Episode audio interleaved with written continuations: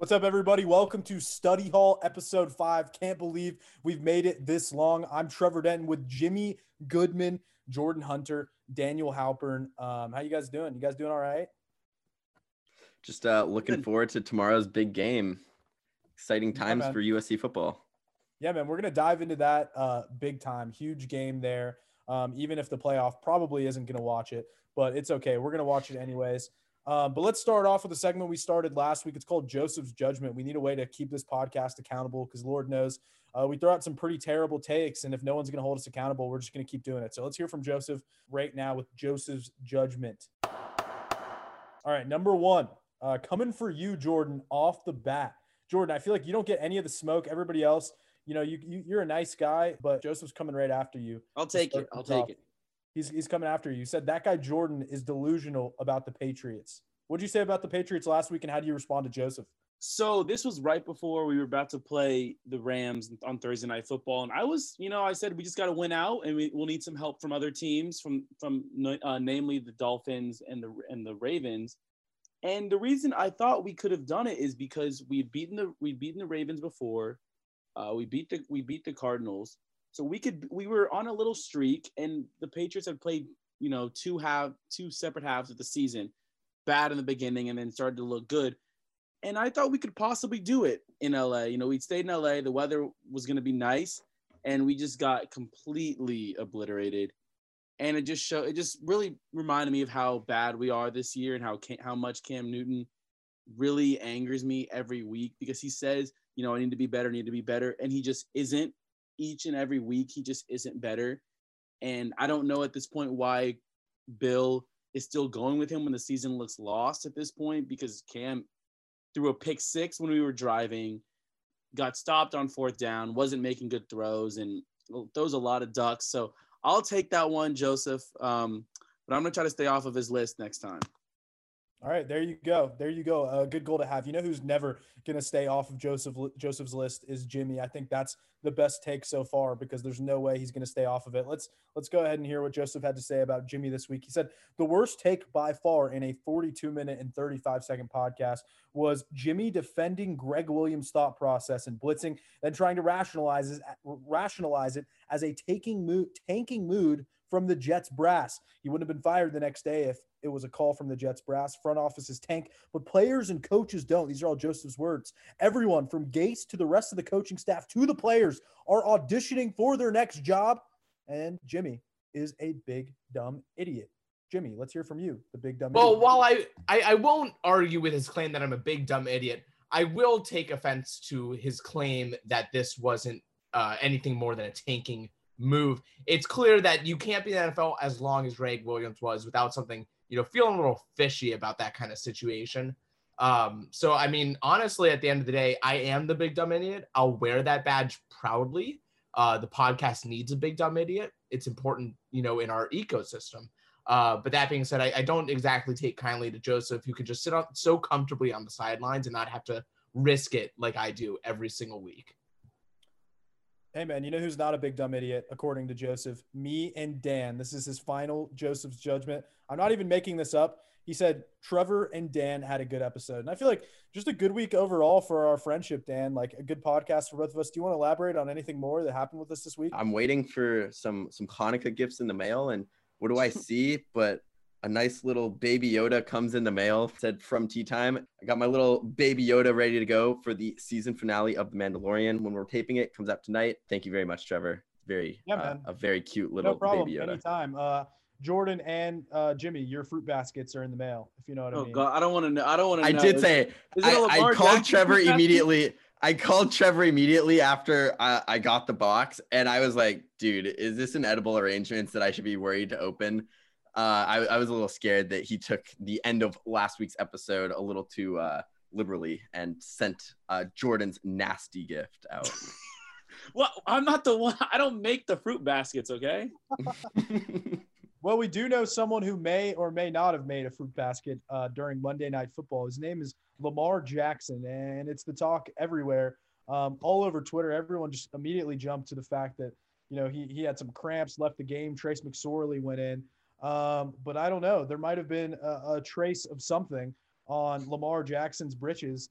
um, in the locker room. What do you guys think about this? Because I mean, he, you know, um, let, let me just start off by saying, you know, I, I am an on-air personality. I don't know if you guys know this. I'm currently looking for representation. Um, you know, I'm on TV quite a lot, and um, every time I, I'm about to go on air, you know, I always have to poop. And so I could relate to the little jog that he was doing because, you know, I always reach that point where it's like 20 minutes before and I'm like, I, I, I need to go. I have enough, I have just enough time, but I'm going to need to do like a little trot and get myself moving. So I definitely relate to Lamar Jackson in that moment. But like, what do you guys think? Let's let's get our minds uh, into Lamar Jackson and, and just uh, you know, do you guys think he, he took a crap or, or do you really believe that it was it was cramps like he says? We'll start with you, Jimmy, since you're the Ravens guy and you've taken the most of the uh, crap so far on this podcast.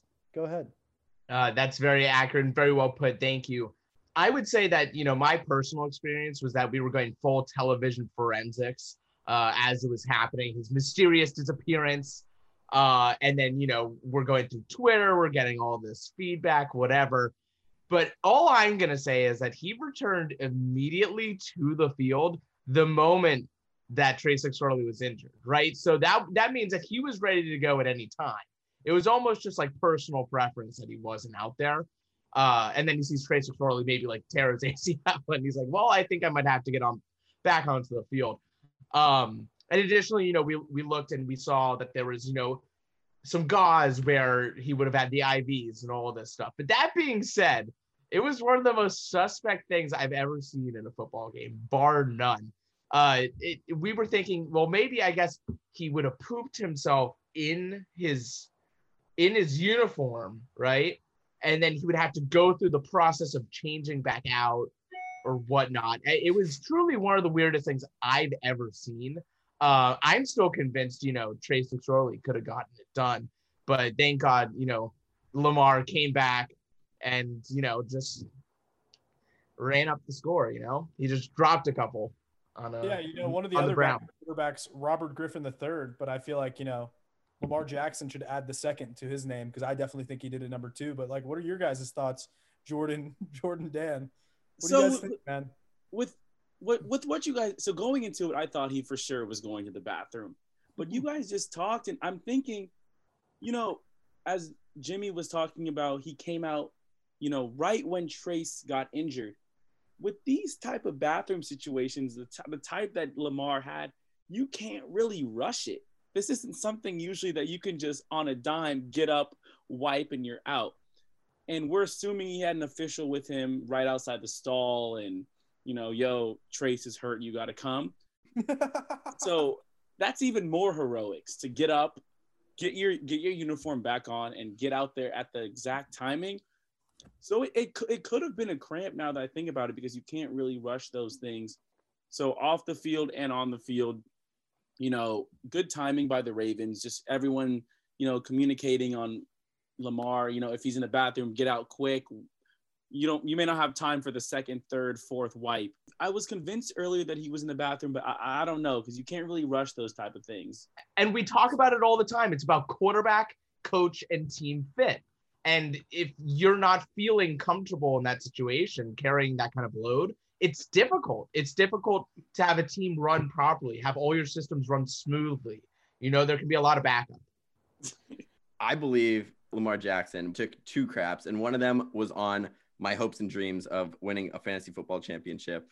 Uh, Jimmy and I played in the first round of the playoffs, and everything was going swimmingly for me. Uh, it was I, went into the game thinking I'm not going to win this. Started with Justin Tucker, 10 point lead. Jimmy had Mark Andrews and Hollywood Brown.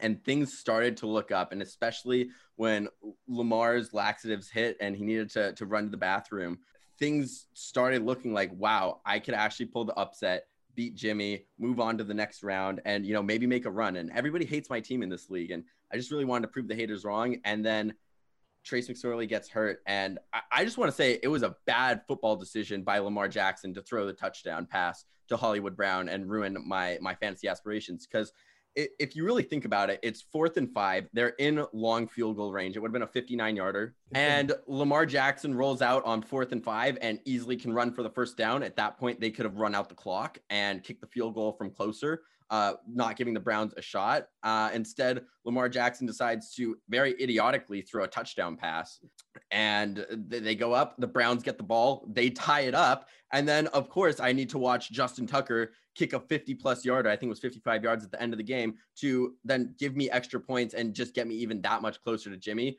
But know that I'm not going to be able to come back. It was it was really a tough loss. Daniel's tears, they just nourish me. They're exactly what I needed you know, I've been going through finals and those, you know, like pre-finals weeks assignments where it's like, hey, why don't we just put all the assignments at the same time? And to just see that beautiful moment via text, but beautiful moment in which Daniel's heart broke was just, well, you know, you think it's not, it couldn't get better than a 47 42, which, by the way, scorigami, we can all celebrate. Um, victory for your beloved Ravens over a rival, a rival Browns but to see Daniel get essentially uh, shattered by the process was, I mean, it's everything a boy could ever dream of. The last thing I will say is if Lamar Jackson takes 30 more seconds to just keep wiping his butt, he doesn't come back out for that play. They kick the field goal. They make it. I win. If he misses it, I would still win. Just inexplicable by Lamar Jackson scoring a touchdown. I, it's bad football. He's a hero. He's a, he's in a, he's the Avenger that they've been missing. He's a yeah, hero. That's what the Avengers did. They took really long poops and, and came out and saved the day after. We need like a Charmin sponsorship for Lamar Jackson. Also, you know, Hollywood Brown should be the nickname of that entire game because it was movie like, and we all know what Lamar Jackson did in that bathroom. All right, we're going to take a quick break right now. Then we'll be back with some USC football. Lots to discuss in that regard. Pac 12 title, college football playoff ranking, signing day. So much to discuss. We're going to take a quick break, gather our breath, maybe go take a dump. I really don't know. Can't speak for the other guys. That might be what I do, but we'll, we'll be right back.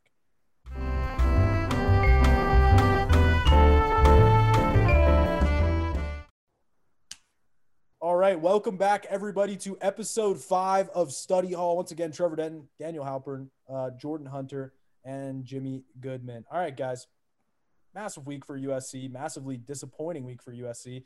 Um, obviously, um, really, one of the most incredible games I've ever seen, period, let alone by the Trojans. I mean, the resiliency that they showed going down um, with 52 seconds left seemed like a game winning field goal by UCLA. Then to drive down the field with, with, with, three plays. I mean, goosebumps. This team is resilient. Say whatever you want. Um, they are definitely resilient. Um, stone faced in, in, in, the midst of pressure. Ended up coming up with a win against UCLA. And what was the reward?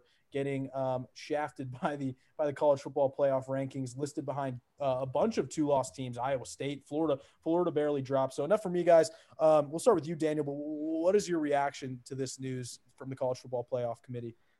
I thought it was completely disgusting. I think it's a disgrace to the whole system altogether. I think it's just another sign that we're done with this system and it does not work because it's it's not fair to the players. I think that I, I realize that they they had these close games. But in my mind, I think a comeback should count just as much as uh, that, however large the comeback was, plus the margin of victory. So uh, in, in, this case, with uh, USC, they were down 18 at one point, uh, and add uh, five to that, it should be a 23 point victory. I think that that's how you should look at this.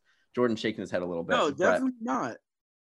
Why not? I, I think it shows. It's good, good teams. Good teams shouldn't okay, I mean, yeah, you look at there are teams in, in sports that always come back, but you should if you're a team that should be in the college playoff or close enough, you shouldn't be getting down to teams like UCLA, getting down to teams like Arizona State, Arizona. You should be in the game or winning the whole time because that's what a dominant team does for the most part. Like and USC did it over and over and over. I love USC and I love the way they play, but they you can't expect the committee to go easy on you when you're coming back from teams that you should be beating or or playing with the whole time. I just don't. It, it doesn't make sense to me. I think there's a slight allure to a, a, cardiac kids type squad. I think it makes for great television. It keeps uh, audiences always involved, even when you, I, am not saying that they should be playing Alabama because, uh, spoiler alert, they're not going to come back against Alabama. Alabama is going to run them out of the gym and it's going to be off the field. It's going to be horrible to watch. That's not going to be good television. I'm not saying that they should have like been moved up that far, but USC deserved to be a top 10 team. Some of these teams ahead of them, my biggest problem, and not a lot of people are talking about this, is Indiana. Indiana's best thing on their resume is a loss to Ohio State. How does that make sense that a team whose best thing on their resume is losing to another team ahead of USC, which doesn't have a loss? It doesn't make any sense to me. I think USC should have been a couple spots higher because ultimately, at this point, I don't even think it's possible unless absolute catastrophe happens, like a Cincinnati and a Coastal Carolina loss. I think those are the only things that can actually get USC into the top 10 at this point. And say what you will, ending 11th ranked overall versus 10th ranked overall, there's a big difference from being top 10 and everything else. And I, everyone can say, "Oh, it's just one spot." I disagree. I think there's there's top 10 and then there's everything else. I, I mean, I think we can get to top 10 if I agree with Indiana 100%. They haven't they haven't played anyone with the they played only team they played with the winning record was Ohio State. And if, if we beat Oregon, I think we'll I think Coastal and Coastal wins, we'll jump or Coastal will go up, we'll go up the loser of the Big 12 championship, if it's Oklahoma, I think will go down. Um, but I think we can get into the top 10. But yeah, Indiana shouldn't be 11 at all. Or we should, they should be whatever they they are, but we should be ahead of them because, like you said, their best their best game is a is a seven point loss to Ohio State, um, where they were down or they were down big in the third quarter. So I do agree with that. Um, but I think we just USC can only control what they can, we just have to go in and beat Oregon, and then you know we'll let the committee decide. But we just have to do our job, and that's that's win our games. Let's go six and zero, which is what we all thought USC would do beginning of the season. No, I was just gonna say. I mean, I'm I'm totally on the train of of anti two loss teams. Uh, I think it it really like the fundamental difference, even between double the sample size of the the five game season that USC has played and like a 10 game season that other teams have been able to get in. If you've lost two games by this point in time, especially if you're not playing like a ridiculous schedule, it just can't be argued anymore. So like teams like Iowa State, it's just completely mind-boggling that they're being given this near doorstep to uh the national uh, to the final 4 mm-hmm. uh to the cultural playoff when they've really not done that much all year. I mean, they've gotten constantly essentially patted on the back for beating Texas, who whose constant resurgence into the top 25 is based wholly on the fact that they are Texas and not whatever their team is doing. Uh, and that's what, like literally one of their best wins of the season. Uh, and granted, they've of course had better, you know, wins than USC has, but I don't think that should really be arguable at this point because they've lost two games, one of those to a Sun Belt team. Sure, that team's ranked, but it, it, the playoff has shown time and again that Group of Five wins hardly even matter. Better yet, Group of Five teams. Uh, so I, I'm I can't understand how USC could possibly be behind a lot of these two lost teams, especially from the fact that it essentially assumes that those teams would, all things considered, have a better chance of making cultural playoff. And I'm not saying that USC should make it. And I think all those FPI things that are saying that they have a 50 or 38 or whatever percent chance are ridiculous. Mm-hmm. And I don't think anyone's going to, you know, advocate for that. But I, what it really comes down to is the validity of the committee and their rankings, right? So, it, realistically speaking, for a Pac 12 team, uh, especially when USC's position, it's pretty simple. They get a New Year's Six bowl uh, or nothing, and that's just a win and in from the Pac 12 championship, and that's fine. And I think everyone's pretty much okay with that and internalize it. But when you're trying to make the argument as the committee and say Ohio State versus these other teams or the Coastal Carolina Chanticleers versus these other teams, right? And you have these two lost teams that have done like hardly jack all year, uh, or at least really not that much, at least compared to undefeated ball clubs. Like, what's how can people possibly feel like your system is a valid way of finding playoff caliber teams or like a national champion. You know, it, it's it's it's less about the results than it is about the process. It's truly a, a situation where the ends aren't the means aren't justifying the ends. It's, I, I want to say the the best example of that is the discrepancy between Florida and Miami. Florida loses and they move down one spot. They lose at home to an unranked team whereas Miami loses to the now 15th ranked North Carolina and gets booted down eight slots for that loss. It doesn't make sense. Yeah. Like there's no yeah. reason. Yeah, and and I totally get USC being faulted for their comeback wins. They haven't controlled the game. That's the big metric that they're using. That's what they claim the difference is between Ohio State and USC, despite both being five and zero. Is Ohio State pretty much hasn't been losing at like any point this season. But like you can't say that and then not punish teams for not being able to come back. Iowa State wasn't able to come back against Louisiana. They also weren't able to come back. Uh, what was their other loss? What was Iowa State's other loss? Um, Kansas State or Oklahoma State? Oklahoma State. Oklahoma State. Like Iowa State got vaulted in because of a dominant win over five win West Virginia, a team that I've watched every game of. Like West Virginia, a fine, solid team. Maybe they would have gone seven and five in a normal year, but let's not act like that should vault you into like the top six conversation. I mean, it's ridiculous. Florida wasn't able to come back against LSU. I mean, maybe they would have been able to if it wasn't for someone tossing a shoe across the room, but still they weren't able to complete that comeback. So why is USC being punished for winning games and other teams are, are, are being aren't being punished for losing them. And I, I am you know longtime college football fan. Obviously, you know watching the BCS era and back in the BCS era, you know say whatever you will about it. It was a flawed system, whatever. But every week was a. a I, I tend to view every week of college football as a playoff. And and the way that works in my mind, the way it should work is if you have two losses and you're automatically eliminated and you're not a viable contender, USC should be ranked above those schools because there's no reason why. Like if, if Georgia, I'm a Georgia fan, so you know this, this means I'm not unbiased. If Georgia, Georgia has no chance at being in the playoff, nor should they be. They had two chances against Florida and Alabama and got cooked in both of them. To me, those are playoff losses. They're eliminated. So you should give USC the benefit of the doubt because they're undefeated at this point. You know what I'm saying? They should be ranked higher than the two lost teams. Two losses should automatically uh, eliminate you. And I'm not just speaking for USC. I'm also speaking for Coastal Carolina that's played 11 games. They're like the only one that's played like a full season this year. I'm also speaking for Cincinnati 8 0. Um, I, I just don't understand this. Like Oklahoma is another one too. Like they weren't able to come back against Kansas State. Like, mm-hmm. I mean, if they were able to come back with the committee, then be saying, oh man, they looked rough against Kansas State. They had to use a 17 point comeback in the fourth quarter. Are you kidding me? They lost by three and they're almost being vaulted for that. It makes no sense. Kansas State is gosh awful. I mean, that same Kansas State team that they lost to got cooked by West Virginia, like the same team that got cooked by Iowa State. I mean, the fact that the Big 12 is even in this conversation is absolutely uh, uh, absurd to me. And USC should not be punished for winning games. I'm with you. I'm not saying they should be in the playoff. I don't think that would go very well, but they should be in the conversation. They should get the benefit of the doubt for being undefeated. Something has to be said for winning these games close to the wire. They've showed a heart that few teams in college football have shown all year long. The resiliency. I mean, to me, the defining moment of that game was just Gary Bryant returning it like 62 yards and just the look that Tyler Vaughns gave him on the sideline. They were both stone cold. There was no emotion, man. These guys are stone cold assassins, especially in a season with no fans. Like these guys are just purely feeding off of each other. That's the only place that they're getting any, any energy. And they're thriving in the last two minutes of the game, overcoming terrible coaching left and right. And I think that they should be rewarded to that more to the tune of being the 13th ranked, ranked team in the nation behind schools like Oklahoma, uh, Georgia, Florida that have already lost out. They have no viable chance at the college football playoff anymore, and they, they just shouldn't be above them. And also Texas A&M, I mean, seven and one, like yeah, respectable. They also needed a comeback to win by four points against Vanderbilt. Vanderbilt, the Arizona of the SEC, a gosh awful team. I mean, Sarah Fuller has been their best player all year long. They needed a comeback to beat them by four points, and then they got cooked by Alabama. No one in the nation wants to see them go against Alabama. We already saw what happened. You have to give teams like USC the benefit of the doubt that didn't play any of the top four teams. You have to give them the benefit of the doubt.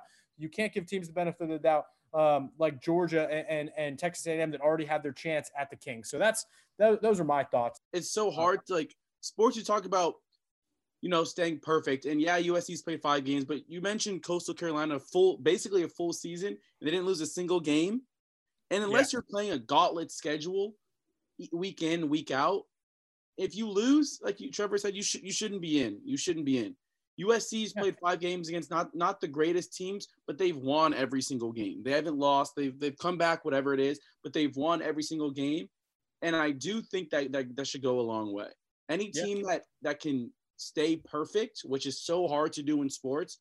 You see it all the time with the NFL teams that almost go 16 0, but they lose at some point, whether it's in the playoffs or the regular season. It's so hard to stay perfect and to stay that disciplined for a whole season. And USC did it on a smaller scale, but Cincinnati know, and Coastal Carolina and Alabama have done it for the entire season. Alabama's going to be fine, but the other two teams, Cincinnati can go and play Tulsa, win convincingly, and end the season what nine and zero oh and not get in for what for whatever reason because of Clemson or Notre Dame or whatever. Yeah, and, and Iowa State is really one of the interesting ones. Like the fact that they're sixth, I think, is probably the most egregious thing that I've seen from the committee, um, because I believe their best two wins are over uh, number. Let me just pull up Iowa State's schedule. I need to stop relying on on my. The best two wins are Texas and Oklahoma. Those yeah, Texas and Oklahoma. I think Oklahoma was ten. I think Texas was like twenty, right? Um, like Coastal Carolina has two wins, very comparable to that. They've beaten like the 17th team and the 23rd team, so similar type of wins. And, but Iowa State has also that terrible loss to to um, to Louisiana. Like it, it, it just doesn't make any sense. There's no rhyme or reason why Iowa State um, should be that high up. I mean, there's, there's really no reason why they, they should be gone at this point. The fact that they're six, like holy crap, and Cincinnati dropped a spot um, from not playing a game and Florida dropped the same amount for losing to LSU. I mean, LSU, man. I mean, LSU was terrible. Like, I feel like in a full season, man, this could be like a four and eight, five and seven team. Reminds me of like that Auburn hangover team a couple years after they won the national championship with Cam Newton. I mean, this is a really bad team. They've given up like 500 yards a game to Bo, Bo Pelini. Um, and, and Florida lost to them. And by the way, Georgia lost to Florida that lost to LSU. I mean, like Georgia didn't figure out their quarterback situation until like a week ago with JT Daniels. Like, why are they that high? And I'm a Georgia fan. So if I'm saying that, you know, I'm not being biased, but, but I mean, I'm, I'm baffled. I think this is the worst committee. Like normally, I think we talked about this uh, before off camera, but normally like the Pac-12 eliminates itself. Like like there's no reason for the like the committee has never really screwed out the Pac-12. Like let's be honest, like there's never been a viable contender since 2016 with Washington, but this year they finally have one and they finally are screwing them out uh, uh, uh of any possible chance. And I'm pissed about it, man. Do you guys think USC should be cam- campaigning more because this was a big topic uh, on ESPN, Keyshawn Johnson, Trojan legend receiver, was like ranting on Mike Bohn um, about how Mike Bohn hasn't really been campaigning. Apparently, Mike Bohn was like complimenting Ohio State's resume, which was a little weird. Do you think that um, both USC and the Pac 12 with Larry Scott should be more forward facing right now, trying to push USC more into the conversation, Jimmy? Uh, well, uh, to your previous uh, topic, I was thinking, you know, at what point does the CFP become you know, do they get pushed into one or two directions? One being expansion to eight teams, and at what point do people actually start looking at it and say, "Hey, I didn't hate the BCS compared to this." Um, but with regards to Mike Bohn and Larry Scott, yeah, interesting responses. But with, with to Mike Bohn and Larry Scott, uh, I mean, they're they're both absolutely uh, in a position where they're pretty accountable for it. Uh, realistically, Mike Bohn isn't exactly in that position where I mean, let's be honest, he's only been uh, AD for like what two years um, at this point, and he's coming from Cincinnati. It's not like he's someone who is like an absolute power player or has this big fancy background and like controlling college sports. So like he, his voice isn't going to go to people in the CFP and be like, hey, like, oh wow, yeah, we need to listen to Mike Bohn. Like he's not like the Jerry Jones of college football. You know what I mean? Uh, and I think additionally, uh, Larry Scott is the complete antithesis of the Jerry Joneses of college football conference commissioners. Uh, so it, it's it's hardly like USC could have like a, a, worse situation in terms of power players trying to make their case. Um, and I think that there's something to be said for someone like Larry Scott who has kind of come under fire with, you know, the way in which he's allowed his teams more or less to cannibalize each other. And I say that in that in this season, every single conference is rewriting the rule book. Let's not forget that like the Pac-12 and Big Ten came out to start the season. We're like, we're not playing football, and then everyone else started playing football. Um, and the president might want to take some credit for it, but uh, they started playing. Like they're they're no stranger to the fact that things in this year are going to change on a second second basis. And the Pac-12 hasn't been shy to reschedule games between teams that were screwed out of games by their former opponents being, you know, COVIDed out. So it, a lot of the blame does fall on him for not getting Colorado USC to happen, right? Um, and I think in that way, it, it's kind of difficult. And you can also look at the fact that they started so much later than even the Big Ten did. Uh, there's a lot of weeks of football that have been just left on the table for various reasons. Um, so is there more that they could have done? Yes. I don't think it would have made the, full difference, but there's always more that uh, Larry Scott more than Mike Bohn, but both of them could have done. Uh, Jimmy, I, I liked your your first topics you were bringing up there about expanding the playoff. I was watching yesterday or two days ago. Paul Finebaum said that there's absolutely no reason to play the games if you're not in a Power Five school, and that's like one of the saddest statements I've ever heard because it, it just discredits everything that a Cincinnati or a Coastal Carolina does. And if you if you're playing the, the ultimate goal in college football is to get to the national championship the same way that in every every league your your singular goal is to get to the super bowl to get to the world series what, whatever it is if you're just not giving these teams the opportunity then why why are they playing they should have their own playoff system it's inexcusable that they're not even considered because cincinnati really should be in if as uh, i think trevor was saying uh, if uh, clemson loses again Cincinnati should be the team that steps up. So I think that the playoff should be expanded. I think that you should have uh, eight teams. Uh, it, six teams could also work um, if you wanted to have two teams get a bye type thing.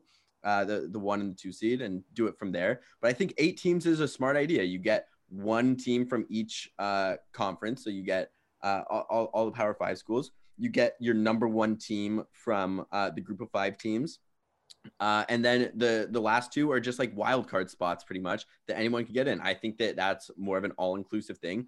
And yeah, the, the argument against expanding the playoff is that Alabama playing whatever it would be, uh, like Cincinnati or at, at this point maybe Oklahoma or whatever it is, would just route them. So why why even play the game? It's not it's not worth our time.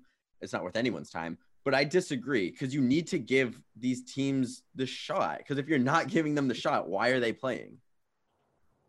Yeah, and I I shook my head when Jimmy said the thing about you know maybe going back to the BCS, not because I disagree with Jimmy, but it's just like I can't believe we're at this point, and I can't believe we're at this point mm-hmm. because because the BCS, like if you look back, it didn't really like make that many mistakes. Most of the time, they got the two best teams. But the biggest complaint about the BCS, right, was like you didn't give 12 and 0 TCU a chance. You didn't give 12 and 0 uh, Boise State a chance. So let's expand it to four, open it up to more teams. We've expanded expanded it to four. It's been opened up to no one. Even if you expanded it to eight right now, it's still not opened up to any group of five teams. You have Cincinnati at nine behind Iowa State. I mean, this is ridiculous. Two lost Iowa State. So the bottom line is, I like that idea now. I'm starting to warm up to it more. I used to be one of those guys who was like, oh, they would just get dominated. But I mean, what, what kind of argument is that? Like on paper, you would say Florida Gulf Coast is going to get dominated by whoever they go against in the NCAA tournament, right? That's why you play the games. That's why you have competition in the first place.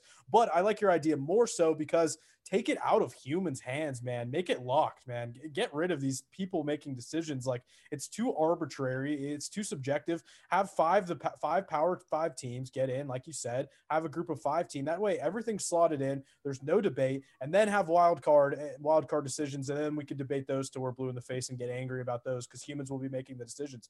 But I mean, I, I just think it's ridiculous because you're right. I mean, the BCS might be better, but like, yeah, the reason why we expanded was to add more group of five teams, and that hasn't happened. And it doesn't look like we're anywhere close to seeing that happen with Cincinnati at nine behind teams that they should clearly be ahead of because of some weird like power five bias going on. And I, I think it's a power four at this point. I mean, I think Kirk Herbstreit said it this year. I think it's fair to say. I mean, of course, some of that was due to the Pac 12 starting late, but I mean, at, at, this point, like I think this year could be crippling for the for the future. I do see that the Pac-12 is dropped off a little bit in the last few years, especially with when you have teams from the Pac-12 making it the college football playoff with Washington getting absolutely blown out when they made it.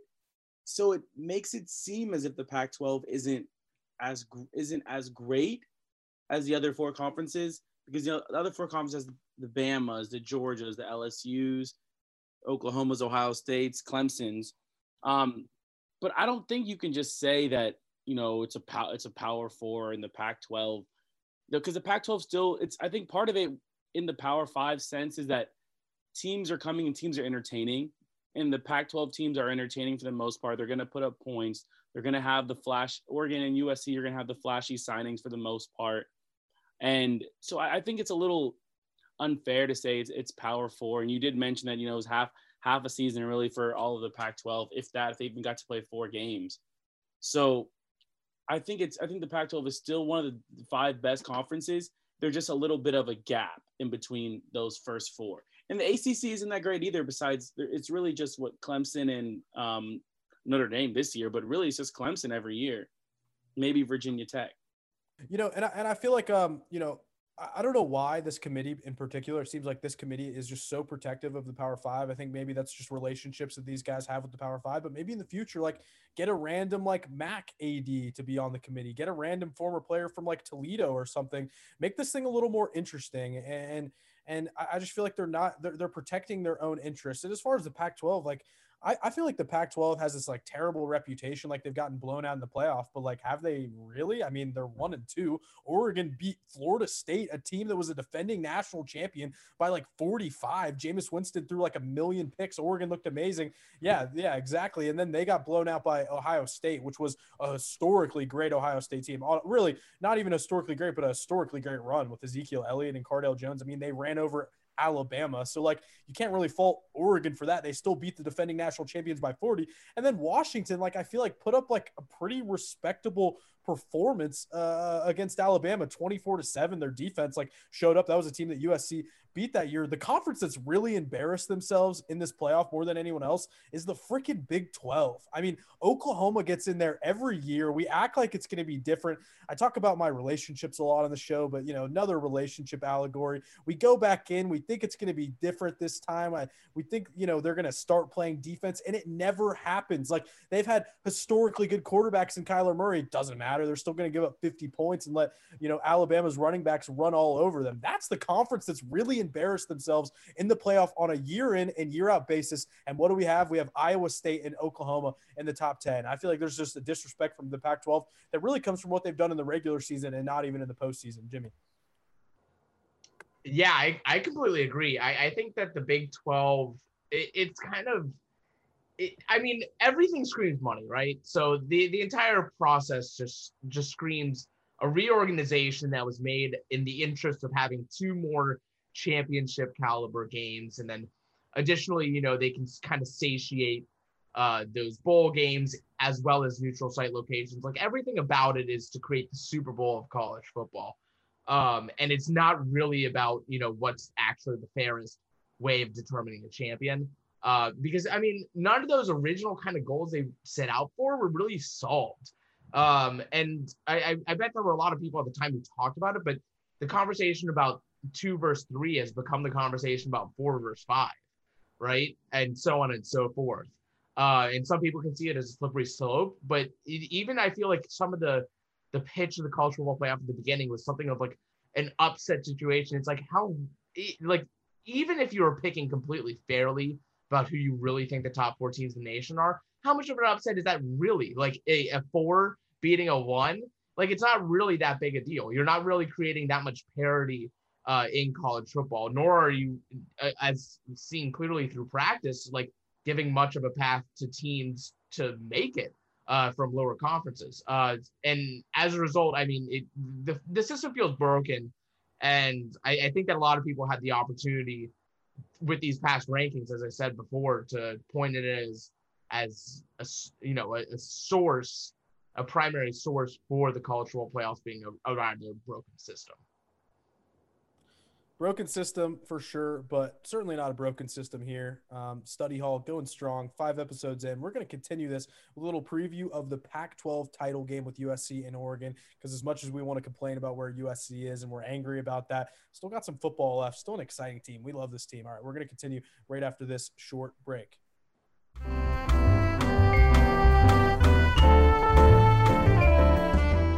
Welcome back to Study Hall, episode five. We're about to talk about the Pac 12 championship, USC and Oregon, but you can't talk about that battle uh, without first talking about their battles on the recruiting trail. Signing day in the books. Pretty good class for USC, better class by Oregon.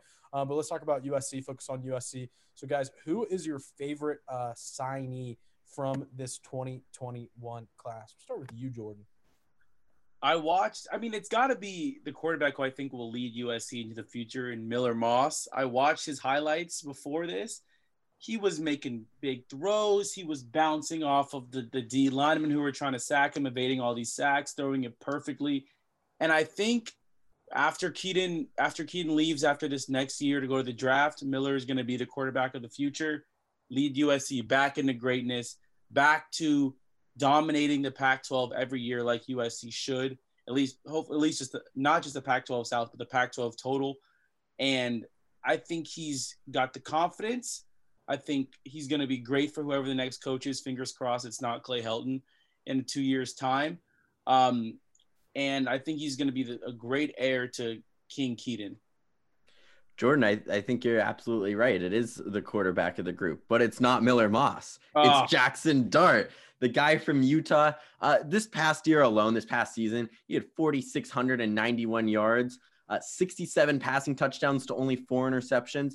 On top of that, he was five yards short of 1,200 yards rushing, and he had 12 touchdowns. He can do everything. He's explosive. I realize the talent that he was going up against might not have been as strong, but you give this guy a couple years to sit.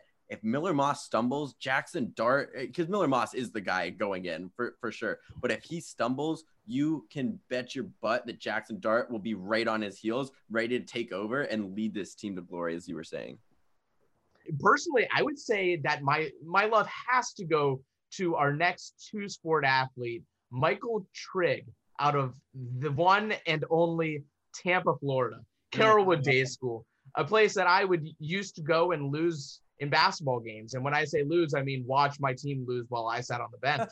Uh, he mm-hmm. has the capacity to do both. I mean, really, like it, I.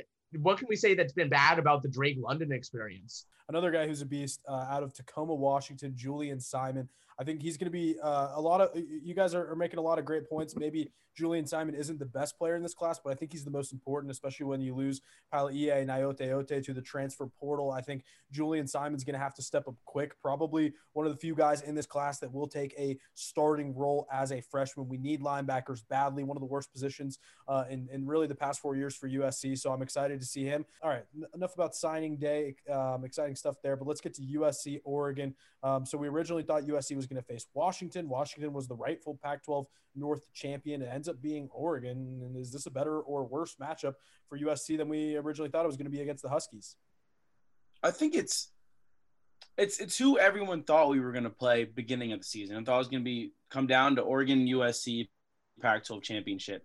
Um, I want USC to play Oregon because it, it may not be it may be the worst matchup, but I think it'll show a, people a lot more. You know, Trevor, you, you've said the last few weeks, USC's really had a lot of camera time in terms of on TV a lot with that the Sunday game, the the um the early game as well. And I think us beating Oregon because Oregon's you know such also storied program in the Pac-12 will go a long way. And if we beat them pretty handily, I think it'll mean a lot more. So it, people got, we're gonna have to give us some credit if we go out and beat Oregon, which I think we can.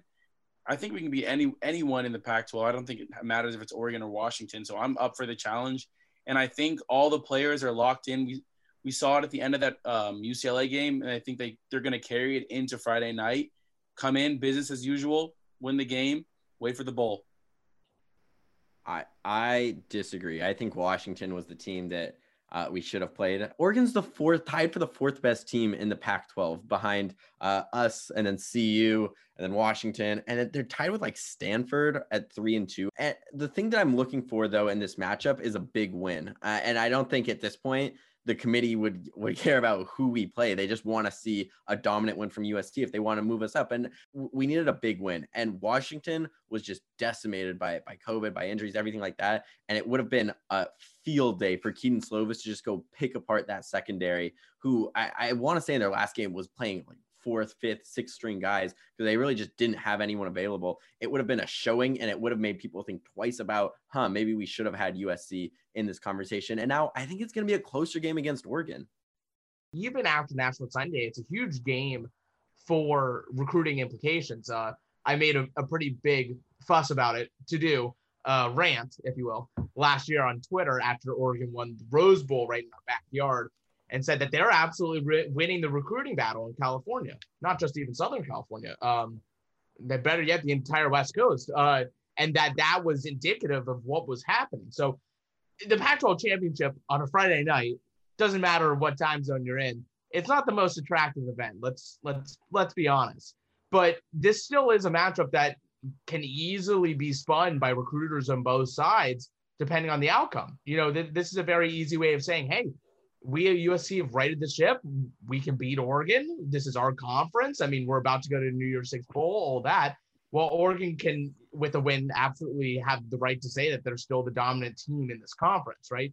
So I, I think that this game, as much as anything, is important for recruiting implications. Um, and I certainly would think that most of this year and most of the success this year as a USC fan should be, you know, energy devoted towards that cause. That you know, no matter your thoughts of Clay Helton, us getting a New Year Six bowl bid would absolutely help our cause in the trail. Um, and I, I think that this this game may be as important as a potential New Year Six bowl that we would play in in terms of our capacity to win those important battles.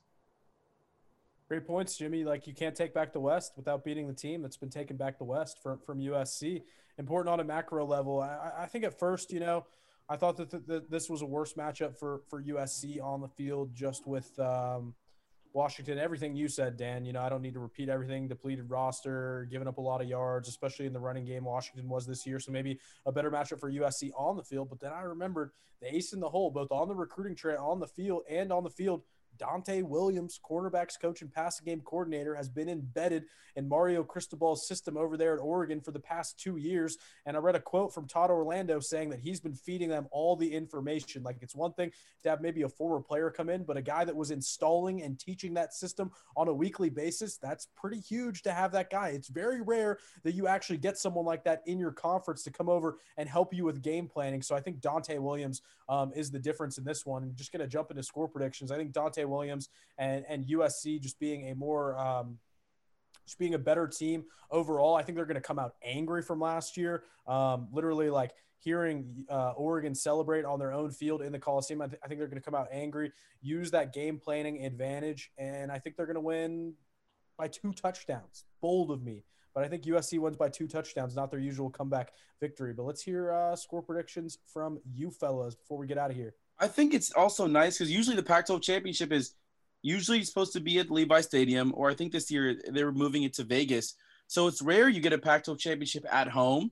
But I, you know, I mean, being five and zero oh and being the best team, I think USC deserved it this specific year. Um, so I think that'll go a long way. There are no fans, but it's still nice being at the Collie um, for a game that should be neutral. So I'm going USC 31, Oregon 24. There we go. So far, two for two on USC. Uh, Dan, you got a you got an opposing viewpoint there. Uh, I'm I'm gonna stick with USC, but I am not nearly as confident as you guys are. I see a 34-31 victory, maybe on a last second Parker Lewis field goal after he inexplicably misses a kick or two for no reason in the middle of the game.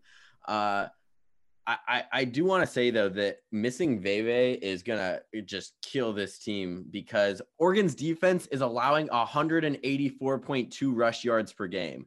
We could have torn them up on the ground, and that's something that USC hasn't been able to do all year. Oregon is just they're porous, and I, it would have been really fun. But we were saying it last week. I want to say this could be the game where Carr steps up and he he shows us a little bit of those those freshman legs again because this could be his really last shot uh, outside of the bowl game to to show NFL teams that hey, maybe it's worth taking a look at me. Bust. Bust indeed. Uh, another thing that's going to bust open are those defenses on both sides. I'm predicting 48 44. USC will wow. cover their uh, minus three spe- spread. Uh, and we might just get another scorigami in the mix. You know, I'm always about scorigami uh, here on the podcast. So I, I'm going for a scorigami possible score of 48 44 be quite the game. Uh, maybe that would boost the profile of the Pac 12. Who are we kidding? Nothing's going to boost the profile of the Pac 12, but hopefully this podcast boosts the profile of the study hall. Great job, guys. I don't know what Joseph's even going to say this week. We came out firing, we came out money. I even like agreed with some stuff that Jimmy said. I only shook my head like four times. Probably never going to happen again, but thanks, guys. Uh, thank you to everyone for listening. Five episodes deep of study hall. Man, I wish I could get some study hall right now. Any parting thoughts, words of wisdom? Um, concerns, screaming. A- a- anything? Anyone got anything else?